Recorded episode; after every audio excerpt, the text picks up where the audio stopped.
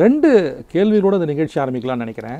முதல் கேள்வி வாழ்க்கையில் யாராக இருக்கட்டும் எந்த ஸ்டார்ட் ஆஃப் சொசைட்டியாக இருக்கட்டும் அவங்க எய்ம் பண்ணுறது ஒரு ஸ்டேட் ஆஃப் ஹாப்பினஸ் ஒரு நிம்மதியாக இருக்கணும் லைஃப்பில் எல்லாம் அச்சீவ் பண்ணுறோம் ரைட்டு பட் அந்த அச்சீவ்மெண்ட்டே நமக்கு சம்டைம்ஸ் ப்ராப்ளமேட்டிக்காக இருக்குது ஆனால் வந்து பார்த்திங்கன்னா ஒரு I want to be in a state of happiness அப்படின்னு சொல்லி தேடுற ஒரு ஒரு நிலை.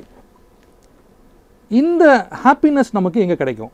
சமீபத்தில் என் நண்பர் வந்து பார்த்தார் என்ன? அவர் சொன்ன தாட் வந்து எனக்கு ரொம்ப யோசிக்க வச்சது.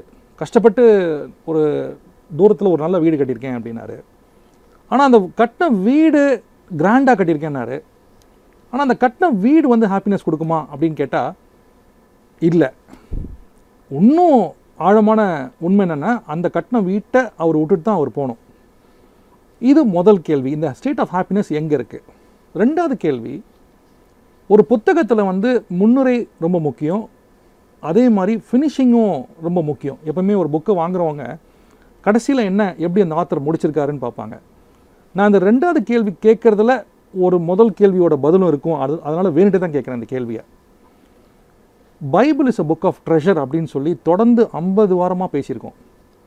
தோன்றவங்களுக்கு தான் ட்ரெஷர் அதை தேடுறவங்களுக்கு ட்ரெஷர் அதை படிக்கிறது எப்படின்னும் பேசியிருக்கோம். இது எப்படி தியானிக்கணும்னு பேசியிருக்கோம். இன்னைக்கு நிகழ்ச்சியில் இந்த நிகழ்ச்சியில் பிரதர் ஜெகன் வந்திருக்காங்க. இந்த ரெண்டு கேள்வியை எப்படின்னு பார்க்கலாம். பைபிளில் கடைசியில் எப்படி முடியுது? நான் கேட்ட முதல் கேள்விக்கும் இந்த முடிவரைக்கும் சம்மந்தம் இருக்கா? வாங்க பிரதர் ஜெகனை சந்தித்து கேள்விக்கு கேட்போம். Brother Jegan welcome brother program என்னோட ஓப்பனிங் ஸ்டேட்மெண்ட் கரெக்டாக இல்லை அதில் ஏதாவது உங்களுக்கு ஈடுபாடு நீங்கள் எப்படி பார்க்குறீங்க அந்த முதல் சொன்ன முதல் கேள்வியும் ரெண்டாவது கேள்வி எப்படி பார்க்குறீங்க? நம்ம எல்லாருடைய ஒரு மைண்ட் செட்டுமே நாம் வந்துட்டு ஒரு நல்ல பீஸ்ஃபுல்லான எண்டு நமக்கு இருக்கணும். எல்லாருமே அதாவது சொல்லுவாங்க அந்த காலத்தில் ட்ராமா பார்க்கும்போது கூட நல்ல ஒரு பீஸ்ஃபுல்லான எண்டு இருக்கிற ட்ராமாவுக்கு ஒரு நல்ல வரவேற்பு இருக்கும். அந்த பீஸ்ஃபுல் இல்லாமல் ஒரு டெத்தோட ட்ராஜடியோட முடிகிற ட்ராமாவை வந்து நெகட்டிவ் பாயிண்ட் ஆஃப் வியூவில் பார்ப்பாங்க ஒரு காலத்தில். எதுக்கு சொல்ல வரேன் அப்படின்னு கேட்டிங்கன்னா இந்த பீஸ்ஃபுல்லான எண்ட் அப்படிங்கிறது எல்லாருடைய ஆத்மாவும் விரும்பும். ஏ அதாவது இதுக்கு வந்துட்டு ஜாதி மதம் இனம் எதுவுமே கிடையாது. யார் எடுத்தீங்கனாலும் நான் இன்னும் கூட சொல்லுவேன் மிருகங்கள் கூட ஒரு பீஸ்ஃபுல்லான எண்டை விரும்புது. எல்லாருடைய வாழ்க்கையிலும் அனிமல்ஸ்க்கே அப்படி இருக்குது அனிமல்ஸ்க்கே அப்படி இருக்குது ஒரு சா ஒரு சாவதானமாக சந்தோஷமாக சிலர் நம்ம ஊரில் பாட்டியெல்லாம் பார்த்தீங்கன்னா ரொம்ப ஈஸியாக சொல்லுவாங்க. தூக்கத்திலேயே என் உயிர் போகணும்பா அப்படிம்பாங்க. அப்போ இந்த பீஸ்ஃபுல்லான எண்ட் அப்படின்னா என்ன? இந்த உலகத்தை உண்டாக்கின தேவன் ஒரு பீஸ்ஃபுல்லான ஒரு காரியத்தை தான் உண்டாக்குனார். அவர் இந்த உலகத்தை ரொம்ப இன்னைக்கு இருக்கிற மாதிரிலாம் உண்டாக்கல. நம்ம கஷ்டப்படணும்னு அவர் கிரியேட் பண்ணல. உண்டாக்கவே இல்லை. அதை உண்டாக்குன தேவனுக்கு தான் ஒரு பீஸ்ஃபுல்லான எண்டும் கொடுக்க தெரியும். வெரி சிம்பிள் ஒரு டேரக்டருக்கு தான் அதை பீஸ்ஃபுல்லாக முடிக்கவும் தெரியும். அப்படி இருக்கும்போது உண்மையிலே அந்த சமாதானத்தமான முடிவு இருக்கா? அது எங்கே போக போகுது? என்ன பண்ண போகுதுங்கிறது ரொம்ப முக்கியமாக அதுவும் இந்த காலகட்டத்துக்கு அது ஒரு தேவையான ஒரு கேள்வி.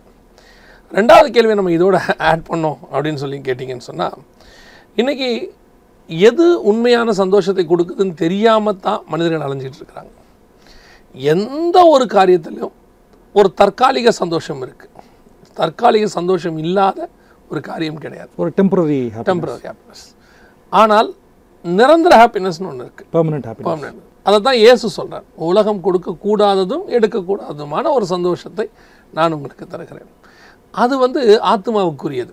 ஏன் அப்படி நான் சொல்கிறேன் அப்படின்னா இந்த மாம்சத்துக்குரிய சந்தோஷம் மாம்சத்தில் அழிஞ்சிரும்.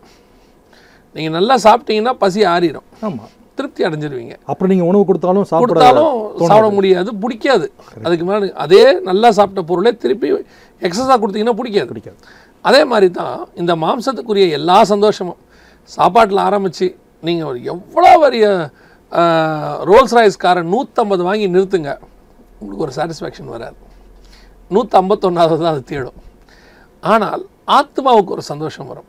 அந்த ஆத்ம சந்தோஷம் தான் உண்மையிலேயே நீங்கள் சொல்லக்கூடியதான நித்திய நிரந்தர சந்தோஷம். கடவுள் படைக்கும் போதே அதை உள்ள டிஎன்ஏவை படைச்சி படைச்சிருக்காரோ நம்மளை? அந்த ஆத்மாங்கிறது அவருடையது. அவர் ஊதினார் அவன் ஜீவ ஆத்மாவானான்னு இருக்கு ம். அப்போ அவருடைய சந்தோஷத்தை தான் நமக்குள்ள ஊதி இருக்கிறார். இந்த ஆத்ம சந்தோஷம்ங்கிறது அவருடைய சந்தோஷம். ஸோ கிரியேட்டருக்கு தெரியும். இது உள்ள வச்சே நம்மளை கிரியேட் பண்ணியிருக்காரு ஆமாம் நம்மளை படைக்கும் போதே டிஃபால்ட்டாக நம்ம டிசைன்குள்ளே அது இருக்கு. ஆனால் நாம் அந்த ஆத்மாவுடைய சந்தோஷத்தை எதோட கூட லிங்க் பண்ணுறோங்கிறது தான் இம்பார்ட்டண்ட் ஆத்ம சந்தோஷத்தை தேவனோட கூட லிங்க் பண்ணுறோமா ஆத்ம சந்தோஷத்தை மாம்சத்தோட லிங்க் பண்ணுறோமா இப்போ அங்கே தான் கான்ஃப்ளிக்ட் வருது. அங்கே தான் கான்ஃபிடென்ட் எப்போவுமே இதோடைய நம்முடைய வாரே அதோட தான் நடக்குது நம்முடைய சோல் ஃப்ளஷோட போதா ஸ்பிரிட்டோட போதான்னு சொல்லி கேட்பாங்க. ஸ்பிரிட்டுங்கிறது ஆண்டவர் ஆவியாக இருக்கிறார் ஸ்பிரிட். நாம் மாம்சத்தில் இருக்கிறோம். இப்போ நமக்குள்ள ஒரு ஆத்மா இருக்குது. இது எப்படி ஸ்பிரிட் இந்த உல மாம்சத்தின் பேச்சை கேட்டு இதுக்காக ஓடி எல்லாத்தையும் செய்யுது. இதோடைய முடிவு என்னன்னு கேட்டிங்கன்னா ஒரு இடத்துல ஒரு விரக்தி ஒன்று வரும். ஆமாம் எப்பேற்பட்ட சயின்டிஸ்டாக இருக்கட்டும். நம்ம இவரை பற்றின ஒரு பயோகிராஃபி கூட இருக்குது நீங்கள் பார்த்துருப்பீங்க. சார்ல்ஸ் டார்வின் இதை பற்றி படிச்சிருப்பீங்க. ஒரு சட்டன் ஏஜுக்கு மேலே அவர் உட்காந்து பைபிள் படிக்க ஆரம்பிச்சிட்டார். அவர்கிட்ட போயிட்டு கடைசி பேட்டி எடுக்கிறாங்க. அந்த பேட்டியில் கேட்குறாங்க நீங்கள் பைபிள் படிக்கிறது எனக்கு ஆச்சரியமாக இருக்குது ஏன்னு கேட்டாராம். இல்லை நீங்கள் வந்துட்டு பைபிளுக்கு அகைன்ஸ்டான கோட்பாடை உருவாக்கின மிக முக்கியமான ஆளில் நீங்கள் ஒருத்தர். ஆமாம் எவால்வேஷன் தியரியை கொண்டு வந்தது. அப்படி நீங்கள் கொண்டு வந்த நீங்கள் இன்னைக்கு பைபிள் வாசிக்கிறீங்களே? அப்படின்னும் போது அவர் சொன்னாராம் நான் வந்து ஒரு சந்தேகத்தை தான் எழுப்பினேன். இப்படி இருந்திருக்கலாமோ? அப்படின்னு. அதை அவர்களை ரிலீஜனாக மாற்றிட்டாங்க அதையே அவங்க என்ன செஞ்சிட்டாங்க? ஒரு பெரிய குரூப்பாக மாற்றிட்டாங்க ஆனால் எனக்கு தெரிகிறது பைபிள் சரி அப்படின்னு. கடைசியாக அவருடைய பயோகிராஃபியில் அப்படி தான் இருக்குது அந்த மாதிரி மனுஷனுடைய வாழ்க்கையில் கடைசியாய் ஆத்மாவை தேடக்கூடிய ஆத்ம சந்தோஷத்தை தேடுற இடத்துக்கு மனுஷன் வருவான். ஒரு அறுபது வயசோ எழுபது வயசோ மாம்சத்துக்குரிய தேடிக்கிட்டே இருப்போம். இது ஒரு திருப்தி கொடுக்காது. அந்த சர்வைவுக்கு அது தேவை. அதில் எந்த மாற்று கருத்தும் இல்லை. ஆனால் ஆத்ம தேவைன்னு ஒன்று இருக்குது அதை நம்ம கண்டுபிடிக்கணும். அந்த பீஸ்ஃபுல்லான இடத்த தான் மனுஷன் தேடிட்டு இருக்கான். இருக்கான் நான் கேட்ட ரெண்டாவது கேள்விக்குள்ள ஒரு முதல் கேள்வி பதிலும் இருக்குது எப்பவுமே ஒரு பு- ஒரு புத்தகம்னு எடுத்தீங்கன்னா நம்ம வந்து காமனாக வந்து இந்த ஃப்ரண்ட் போர்ஷன் முன்னுரை அப்புறம் முடிவுரை.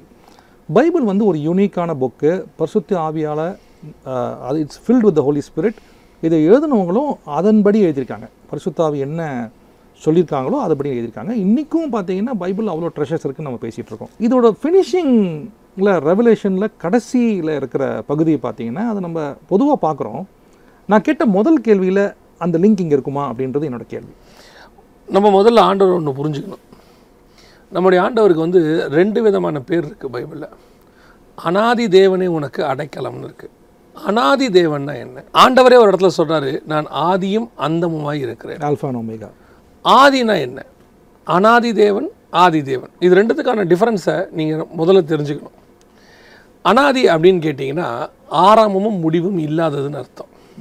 There is no beginning no end no end அதே நேரத்தில் ஒரு இடத்துல அவர் சொல்றாரு நான் ஆதியும் அந்தமுமாய் இருக்கிறேன் I am the start beginning அந்த அந்த எண்ட் அப்போ இது ரெண்டுத்துக்கு காட் எப்படி இது ரெண்டுத்துக்குள்ளே வருவார்? ஒன்று டைம் இருக்கணும் இல்லை டைம் இல்லைன்னு சொல்லணும்? நான் டைமும் கிடையாது டைம்லெஸ்லையும் இருப்பேன்னா இந்த கன்ஃபியூஷன் ஒன்று இருக்குது பார்த்தீங்களா அதுவும் அவரே சொல்கிறாரு அவரே சொல்றார். அதோட அர்த்தம் என்ன அப்படின்னு கேட்டிங்கன்னா டைம்லெஸ் காட் ஒரு டைம்குள்ளே அடங்காத ஒரு காட் இவர். அனாதி தேவன். ஒரு கிரியேஷனை தொடங்குறாரு. அவரை தொடங்குறதுக்கு பேர் தான் ஆதி டைம் ஆதியிலே தேவன் வானத்தையும் பூமியும் சிருஷ்டித்தார். அப்படி தொடங்கின ஆண்டவர் அதுக்கு ஒரு முடிவும் வச்சிருக்கிறார். முடிவுக்கு அப்புறம் அவர் அனாதி தேவனாகவே இருப்பார். அவருக்கு முடிவு கிடையாது. ஆனால் அவர் தொடங்கினதுக்கு ஒரு முடிவு இருக்குது அதுதான் இந்த வேதத்தினுடைய ஆரம்பம் ஆதியாகமும் முடிவு ரெவலேஷன் நம்ம சொல்கிறோம் அதே மாதிரி தான் நம்முடைய வாழ்க்கையிலும் கூட ஆண்டவர் ஆதியில் தொடங்கினதை முடிப்பார். நான் இந்த பைபிளில் வந்து ஒரு நாலு அதிகாரம் விசேஷமான அதிகாரம் சொல்லுவேன் அது எனக்கு ஒரு அண்ணன் சொல்லி கொடுத்தாங்க. ஃபோர் சாப்டர்ஸ் வந்து special chapters very unique very யூனிக்கான சாப்டர்ஸ் எதுன்னு நினைக்கிறீங்க நீங்கள் இப்போ இந்த மாதிரி கேட்டிங்கன்னா ரொம்ப கஷ்டமாக இருக்குது ஏன்னா பொதுவாகவே நம்ம எல்லாரும் சொல்லுவோம் எல்லாம் இம்பார்ட்டன்ட்டுவோம் பட் நீங்கள் ஸ்பெசிஃபிக்காக நாலுன்றீங்க. நான் உண்மையாக சொன்னால் நீங்களே சொல்லிடுங்க. ஏன்னா அதை போய் சொல்லி நான் குழப்ப விரும்பல. ஆதியாகமம் ஒன்றாம் அதிகாரமும் ரெண்டாம் அதிகாரமும். ஜெனசிஸ் ஒன் டூ ஆமாம் Revelation twenty one twenty two oh first பிகினிங்கோட ரெண்டு ரெண்டு சாப்டரும் ஃபினிஷிங்கோட ரெண்டு சாப்டரும் என்ன காரணம் அப்படின்னு கேட்டிங்கன்னா இந்த நாலு சாப்டரில் தான் சாத்தான் இருக்க மாட்டான். ஓஹோ செட்டுனே கிடையாது? சேட்டனே கிடையாது. தேர்ட் சாப்டரில் தான் சேட்டன் உள்ள நுழைவான். பைபிளை பொறுத்த வரைக்கும் தேர்ட் சாப்டரில் சேட்டன் உள்ள நுழைவான். அப்போ சேட்டன் இல்லாத ஒரு பகுதினா இங்கே இங்கே தான் இருக்கு. இந்த இந்த நாலு சாப்டருக்குள்ளே தான் இருக்கும். டுவெண்ட்டியத்து சாப்டரில் சேட்டனுக்கு ஜட்ஜ்மெண்ட் கொடுத்து ஆண்டவர் வந்து ஹெல்லுக்கு அமைச்சிடுறாரு. ரெவலேஷன் டுவெண்ட்டியில் ஆமாம் டுவெண்ட்டி ஒன் டுவெண்ட்டி டூவில் சேட்டனை பற்றினது எந்த ஒரு கிரியைகளும் இருக்காது. ஸோ கம்ப்ளீட்டாக இட்ஸ் டிஃப்ரெண்ட் ஃபீல் அப்போ இந்த நாலு சாப்டரும் எப்படி இருக்குன்னு யோசித்து பாருங்க. இந்த நாலு சாப்டருடைய காலம் எப்படி இருந்திருக்குன்னு யோசித்து பாருங்க. அதுதான் ஒரிஜினல் என்ன கேட்டால் காட்ஸ் ஃபஸ்ட்டு அந்த என்ன சொல்கிறது ஒரு க்ளீன் இது க்ளீனாக இருக்கிற ஒரு அந்த சந்தோஷம் ஒன்று சொன்னீங்கல்ல அந்த அந்த சந்தோஷம் அதுதான் மனுஷன் முதல் முதல்ல எந்த விதமான வேதனையும் இல்லாமல் எண்ணங்களில் கூட தூய்மையா கர்த்தர் உண்டாக்கினபடி அப்படியே பர்ஃபெக்டாக இருந்தது அந்த ரெண்டு சாப்டரில் மட்டும்தான். இனி இருக்க போகிறது ரெவல்யூஷன் ரெண்டு சாப்டரில் தான்.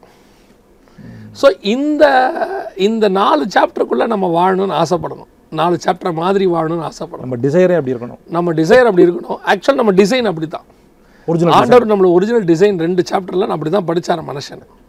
ரெண்டு சாப்டர்லேயே மனுஷனை படைச்சு முடிச்சிடுறாரு பாருங்க. மூணாவது சாப்டரில் தான் வில்லன் நுழையிறாரு. அப்போ அந்த ரெண்டு சாப்டரில் நம்ம இருந்த லைஃப்பை திருப்பி இந்த பூமியில் நம்ம வாழ போகிறோம் அதுதான் கடைசி ரெண்டு சாப்டர் ஸோ அதனால தான் கடவுள் இதை ஓப்பன் பண்ணி ஃபினிஷிங்கும் அங்கேயே வராரு. அங்கேயே வர்றார் இதில் இன்னொரு மிக முக்கியமான ஒரு விஷயம் இருக்குது நம்ம இன்னைக்கு ஒரு டாப்பிக்காக கூட அதை பேசலாம். என்ன அப்படின்னா இந்த டுவெண்ட்டியத்து சாப்டரில் மில்லியனம்னு ஒரு வார்த்தை ஒன்று இருக்குது இங்கிலீஷில் இருக்கும். அவர்கள் ஆயிரம் வருஷம் அரசாண்டார்கள். தௌசண்ட் இயர்ஸ் இருக்கும். இந்த ஆயிரம் வருட அரசாட்சி அப்படிங்கிறது என்ன? நிறைய பேருக்கு வந்து இந்த எட்டர்னல் லைஃபுக்கும் ஆயிரம் வருஷ அரசாட்சிக்கும் ஒரு கன்ஃபியூஷன் பண்ணிக்கிறாங்க. என்ன அப்படின்னு கேட்டிங்கன்னா ஆயிரம் வருஷ அரசாட்சி தான் இயேசு வந்து அரசாள போகிற அரசாட்சி. ஸோ அப்போ வந்து அதுதான் ஹெவனோடைய கவர்மெண்ட் வந்து நடக்க போகுது அப்படின்னு நினைக்கிறாங்க. ஆக்சுவல் ஃபேக்ட் என்ன அப்படின்னு கேட்டிங்கன்னா ஆதியாமம் ஒன்று இருபத்தி எட்டில் ஆதாமை பார்த்து கத்தர் சொல்லுவார் சகலவற்றையும் ஆண்டு கொள்ளுங்கள்னு சொல்லுவார். இந்த ஆளுகையை ஆதாம் இழந்துட்டார். யார்கிட்ட இழந்துட்டாரு? மூணாவது சாப்டரில் சாத்தானுக்கிட்ட இழந்துட்டார்.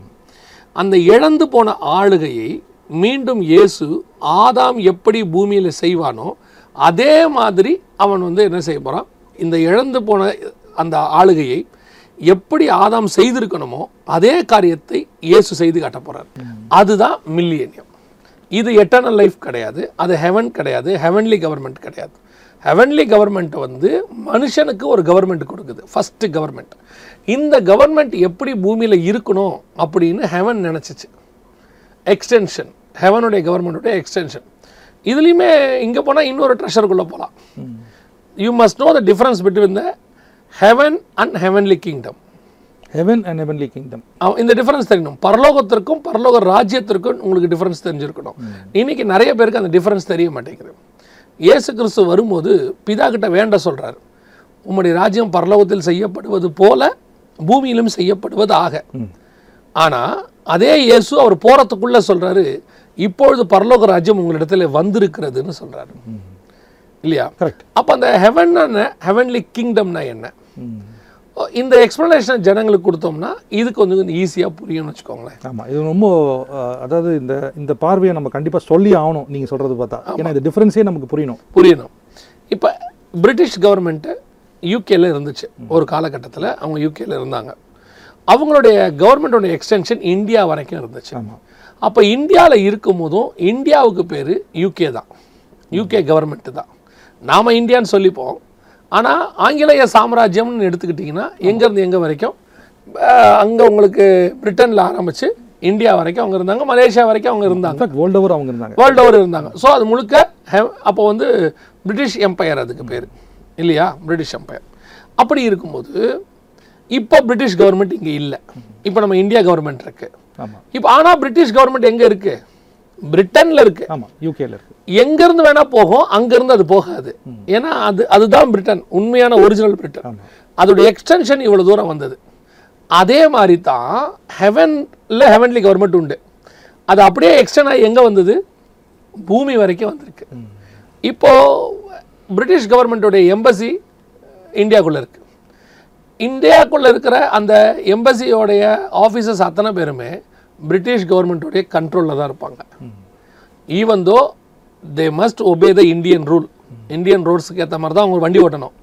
எல்லாமே இங்கே இருக்குது ஆனால் அவங்க பிரிட்டிஷ் கவர்மெண்ட்டுக்கு ஏற்ற மாதிரி தான் இருப்பாங்க. அதே மாதிரி தான் ஹெவன்லி கவர்மெண்ட்டு இன்னைக்கு நம்மளை இங்கே வச்சிருக்கு.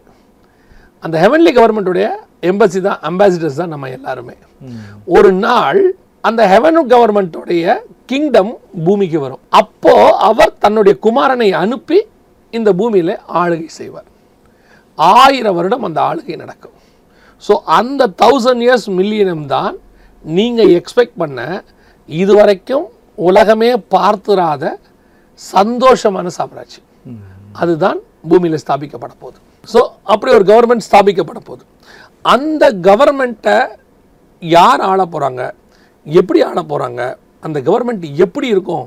அப்படிங்கிறது தான் மிக முக்கியமான விஷயம். அது வெளிப்படுத்தின விசேஷம் இருபதாம் அதிகாரத்திலையும் ஐசாயாவில் லெவன்த்து சாப்டர்லையும் தெளிவாக கொடுக்கப்பட்டிருக்கு. ரொம்ப இன்ட்ரெஸ்டிங்காக இருக்குது பிரதர் ஜெகன். ஏன்னா நீங்கள் சொல்கிறத பார்த்தா ஹெவனுக்கும் ஹெவன்லி கிங்டமுக்குமே டிஃப்ரெண்ட் பர்ஸ்பெக்டிவ் டிஃப்ரெண்ட் அண்டர்ஸ்டாண்டிங் வேணும் நீங்கள் விலக்கி சொன்னீங்க. இதில் நம்ம கண்டிப்பாக நேயர்களுக்கு இந்த சாப்டர் எப்படி படிக்கணும் ஐசாயாவில் இருக்கிற லெவனுக்கும் இதுக்கும் என்ன தொடர்பு என்னென்ன ட்ரெஷர்ஸ் நம்ம எடுக்க முடியும் இந்த முடிவுரையை எஸ்பெஷலி இந்த லாஸ்ட் சாப்டர்ஸ் டூ சாப்டர்ஸ் நீங்கள் சொன்ன மாதிரி இது நம்ம எப்படி புரிந்து கொண்டு நம்ம எப்படி ஆயத்தமாகிறது அப்படின்றது கேள்வியாக நம்ம வைக்கிறோம்.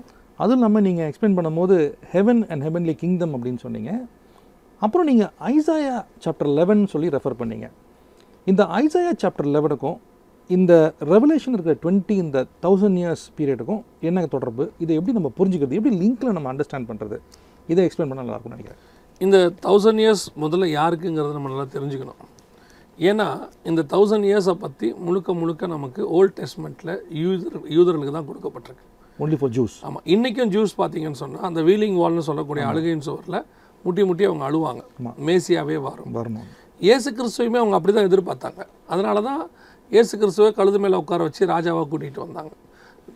யூதர்களுடைய சிந்தனை முழுக்க முழுக்க தங்களுடைய மேசியா ராஜாவாக வருவாரம் தான் இருந்தது. அது உண்மையும் கூட. அதே நேரத்தில் அவர் பலியாக வேண்டி இருந்தது அதை அவங்க மறந்துட்டாங்க. ஸோ அவர் பலி ஆயிட்டார் இப்போ ராஜாவாக வருவார்.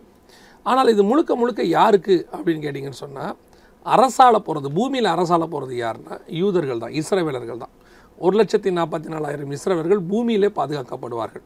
வெளிப்படுத்தும் விசேஷம் ஏழாம் அதிகாரம் ஒன்று முதல் எட்டு வசனத்தில் இருக்குது இவர்களை பாதுகாக்கிறதுக்காக தான் இயேசு பகிரங்கமாக வருவார். அப்படி அவர் இறங்கி வந்து அர்மேகதான் வார். அர்மேகதான் வாரில் எதிரிகளை ஜெயிச்ச பிறகு இந்த ஒரு லட்சத்து நாற்பத்தி நாலாயிரம் பேர் மாம்சத்தில் இருப்பாங்க.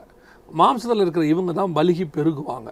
இவங்களை அரசாள்றதுக்கு இயேசு பரிசுத்தவான்களோடு வருவார்னு இருக்குது யூதா பதினாலில் ஆயிரம் ஆயிரம் பரிசுத்தவான்களோடு தேவன் பூமியை நியாய்ந்து இருக்க வருகிறார்னு இருக்குது யார் அவங்க கூட அரசாள போகிறாங்கன்னா ரத்த சாட்சிகள் உயிர்த்த அரசாண்டார்கள்னு வெளிப்படுத்தல் இருபது ஒன்று ரெண்டில் இருக்குது ஸோ இப்போ யார் அரசாள போகிறாங்க யாரை ஆள போகிறாங்கன்றது நமக்கு தெளிவாக இருக்குது நம்ம பார்த்துட்டோம். ஸோ இது முழுக்க முழுக்க யூதர்கள் தான் மாம்சத்தில் இருப்பாங்க இஸ்ரவேலர்கள். பன்னிரெண்டு கோத்திரம். மற்றபடி வேறு யாருமே இதில் மாம்சத்தில் இருக்க போகிறது ஒரு சின்ன குறுக்கீடு. இது யூதர்கள் தான் இந்த ஒரு லட்சத்தி நாற்பத்தி நாலாயிரம் பேருன்னு உறுதியாக சொல்கிறதுக்கு ரீசன் என்ன? வெளிப்படத்தில் ஏழு முதல் ஏழா ஏழாம் அதிகாரம் ஒன்று முதல் எட்டு வசனங்கள் நீங்கள் வாசிச்சிங்கன்னு சொன்னால் அந்த உபத்திரவ காலத்தில் மாம்சத்தில் பாதுகாக்கப்படுகிற யூதர்கள் வந்து அந்த ஒரு லட்சத்து நாற்பத்தி நாலாயிரம் பேர் தான். மற்றவங்க எடுத்துக்கொள்ளப்படுறோம். இப்போ நம்ம சபை எடுத்துக்கொள்ளப்படுதுன்னு சொல்கிறோம் நாம் எடுத்துக்கொள்ளப்பட்டுருவோம். ஒரு கூட்டம் ரத்த சாட்சியாக மறிக்கும் மிச்ச யூதர்கள் உயிரோடு இருப்பாங்க. அந்த ஒரு லட்சத்து நாற்பத்தி நாலாயிரம் பேர். மற்ற எல்லாருமே அர்மேகதன் வாரில் க்ளோஸ் ஆயிடுவாங்க இப்போ எப்படி நோவாவுடைய பேழைக்குள்ள ஒரு கூட்டம் பாதுகாக்கப்பட்டுச்சு? எட்டு பேர். அதே மாதிரி இந்த ஒரு லட்சத்து நாற்பத்தி நாலாயிரம் பேர் பாதுகாக்கப்படுவாங்க. நோவாவும் அவன் குமாரரும் அப்படிங்கிற மாதிரி இயேசுவும் இந்த யூதர்களும். பூமியில் எப்படி நோவா பலுகி பெருகினாரோ அதே மாதிரி இவங்களும் பலுகி பெருகுவாங்க. ஸோ இந்த அரசாட்சி கவர்மெண்ட் இதுக்கு தான் அவங்க காத்திருக்கிறாங்க. யார்? யூதர்கள் காத்திருக்கிறாங்க. சரி இப்போ இந்த அரசாட்சி கவர்மெண்ட் எப்படி இருக்க போகுது? அதுதான் இதோடைய மிகப்பெரிய ஸ்பெஷாலிட்டி இப்போது நீங்கள் பார்க்குற இந்த கிளைமேட் இது தேவன் உண்டாக்கின climate ஆனால் இல்லை. தேவன் உண்டாக்கின கிளைமேட்டு ஆறாம் அதிகாரம் ஏழாம் அதிகாரம் ஆதியாகமத்தோடு போயிருச்சு. ஏழாம் அதிகாரத்தில் முடியும் போது ஆண்டவர் என்ன சொல்கிறார் எட்டாம் அதிகாரம் ஏழாம் அதிகாரம் எட்டாம் அதிகாரத்துலலாம் நோவாவுடைய ஜலப்பிரளயம் முடியும் போது ஆண்டவர் சொல்கிறார் இனி பூமியின் மேலே சீதோஷ்ணமும் மாரி காலமும் மாறி மாறி வரும். இப்போ நம்ம பார்க்கக்கூடிய ரெய்னி சீசன் நம்ம சீசன்ஸ் வருது. அதுக்கு முன்னாடி சீசன் கிடையாது ஒரே சீசன் அந்த ஒரே சீசனுக்கு காரணம் என்னன்னு கேட்டிங்கன்னா நோவா காலத்தில் வாட்டர் கேனப்பின்னு ஒன்று மேலே இருந்துச்சு. அதுதான் ரெண்டாம் நாள் படைக்கும் போது தண்ணீர் எல்லாம் ஒரு இடத்தில் மேலே சேர கடவுது. வாட்டர் கேனப்பியை ஜலத்திரைன்னு தமிழில் சொல்லுவோம். அப்படி இல்லைன்னா ஆகாய விரிவுன்னு சொல்லுவோம். இந்த இது இருந்ததுனால சூரியன்லேருந்து வரக்கூடிய ஒளி மட்டும் வந்ததே ஒழிய climate சேஞ்சஸ் எதுவுமே நமக்கு கிடையாமல் இல்லாமல் இருந்தது. ஸோ இப்போ மேகமும் இருக்காது. அந்த ஜலத்திரளை மட்டும் அப்படியே இருந்தது. அதற்கு பிறகு நல்லா தெரிஞ்சுக்கிட்டிங்கன்னா அதற்கு பிறகு அது கீழே வந்த பிறகு climate மாறிடுச்சு இப்போ இந்த தௌசண்ட் இயர்ஸ் மில்லியனம் வரும்போது திருப்பியும் வேற climate வரும். எந்த climate? நம்ம நோவா காலத்துக்கு முன்னாடி இருந்த climate. Original original climate. எப்படி வரும் அப்படின்னு கேட்டிங்கன்னா அதுக்கும் பைபிளில் சயின்டிஃபிக்கலி நமக்கு ப்ரூஃப் இருக்குது சமுத்திரத்தில் மூன்றில் ஒரு பங்கு வற்றி ஆமாம் அப்போ அந்த தண்ணியெல்லாம் வத்துச்சுன்னா என்ன ஆகும்? ஆட்டோமேட்டிக்காக ஆவியாக மாறி மேலே நமக்கு மேகங்களாக ஜலத்திரையாக திருப்பி மாறும். ஜலத்திரையாக மாறும்போது ஏடுசோடைய ஆயுத சர்ச்சை வரும்போது சூரியனும் சந்திரனும் இருக்கும். ஆனால் நமக்கு என்ன உண்டாயிரும்? ஒரு பெரிய ஃபில்டர் ஒன்று உண்டாயிடும். அந்த ஃபில்டர் உண்டான பிறகு நமக்கு மேலேருந்து வரக்கூடிய தண்ணி சூடு உஷ்ணம் எதுவுமே என்ன செய்யாது? பூமிக்கு வராது. பழையபடி வெளிச்சம் மட்டும் பூமிக்கு வரும். ஸோ இதுதான் அப்பத்திய climate பக்கா climate. ரெண்டாவது மனுஷனுடைய நிலையும் அப்போ மாறிடும். மாம்சத்தினுடைய நிலை மாறும் எப்படி மாறும் அப்படின்னு கேட்டிங்கன்னா இப்போ ஆதாம் காலத்துலேருந்து நோவா காலம் வரைக்கும் நீங்கள் பார்த்தீங்கன்னு சொன்னால் முழுக்க முழுக்க வெஜிடேரியன்.